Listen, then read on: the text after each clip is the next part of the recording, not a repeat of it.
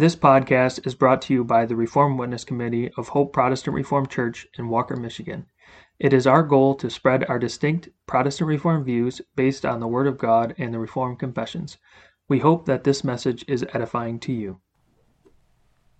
Our meditation for today is the upward look. Let's read Joshua 7.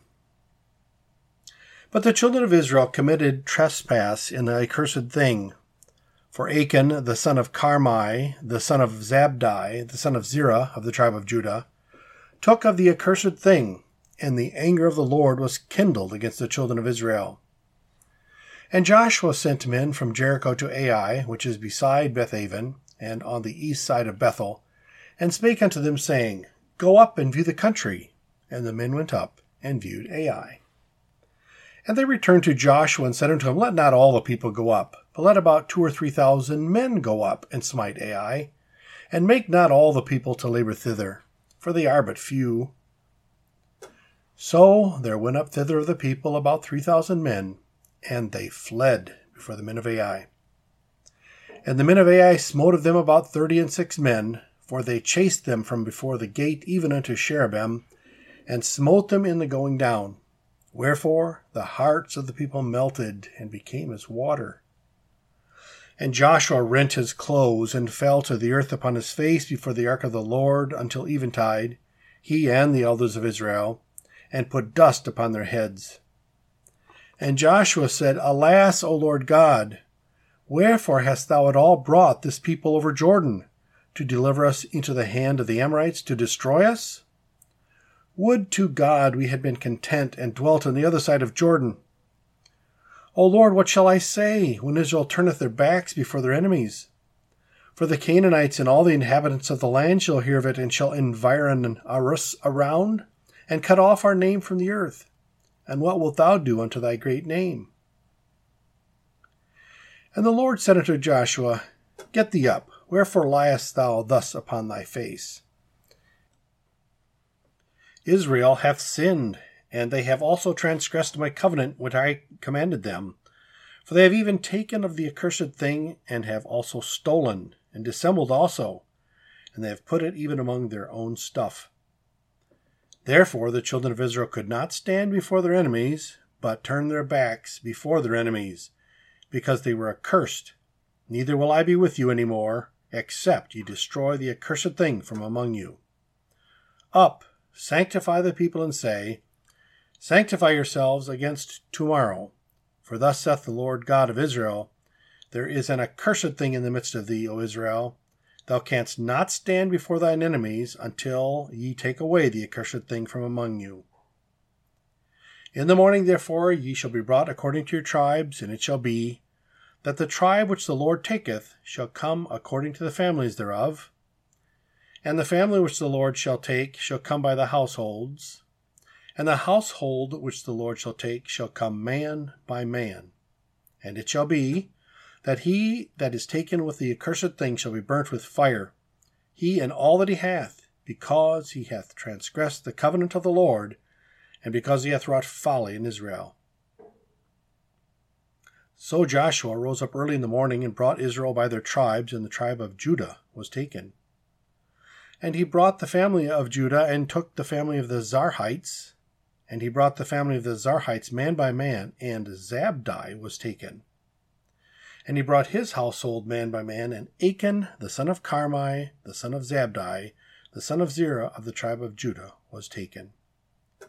And Joshua said unto Achan, My son, give, I pray thee, glory to the Lord God of Israel, and make confession unto him, and tell me now what thou hast done. Hide it not from me.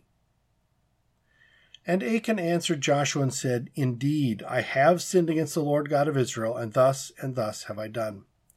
When I saw among the spoils a goodly Babylonish garment, and two hundred shekels of silver, and a wedge of gold of fifty shekels of weight, then I coveted them, and took them. And behold, they are hid in the earth in the midst of my tent, and the silver under it.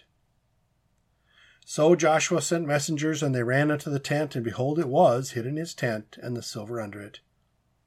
And they took them out of the midst of the tent, and brought them unto Joshua, and unto all the children of Israel, and laid them out before the Lord.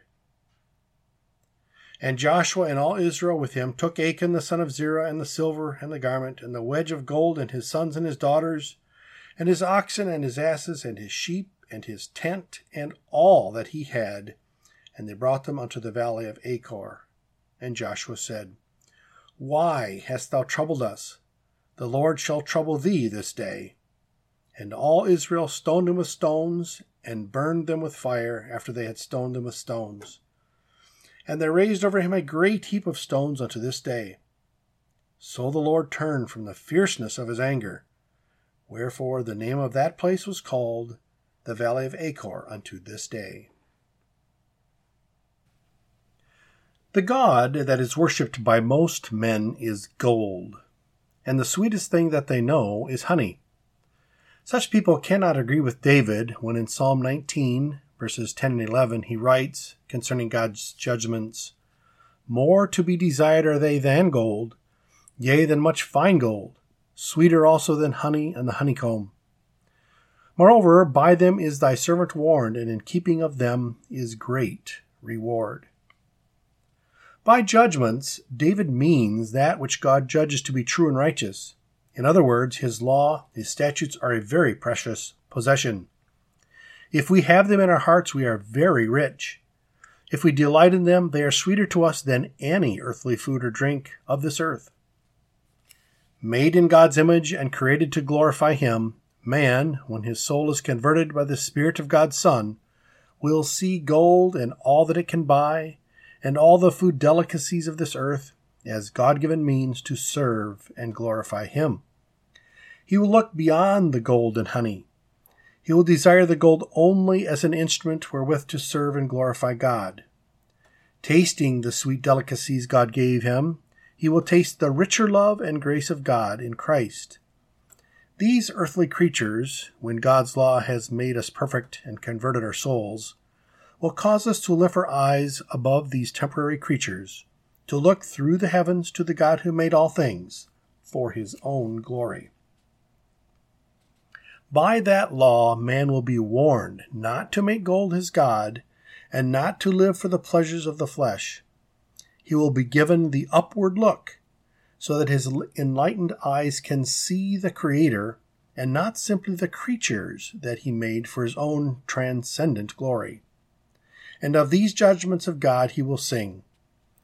They are to be desired above the finest gold, than honey from the honeycomb more sweetness far they hold. With warnings they thy servant guard, in keeping them is great reward.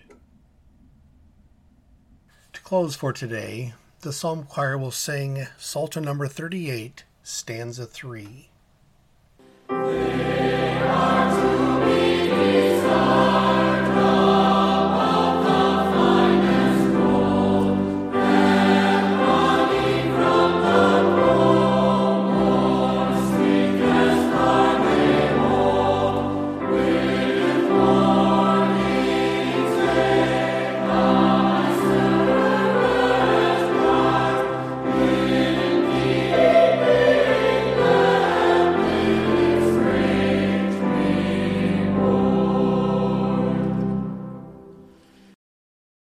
Thank you for listening to this message. It is our hope that it was edifying to you. Please subscribe to our podcast wherever you listen to them to be notified as future messages are published. We welcome you to join us on Sundays for worship at 9:30 a.m. and 5 o'clock p.m. You can find more information about us at our website hopeprchurch.org. Also, you can follow us on our Hope Protestant Reformed Church Facebook page, and you can email the Reformed Witness Committee with any questions or feedback at hoperwc at gmail.com. Thank you.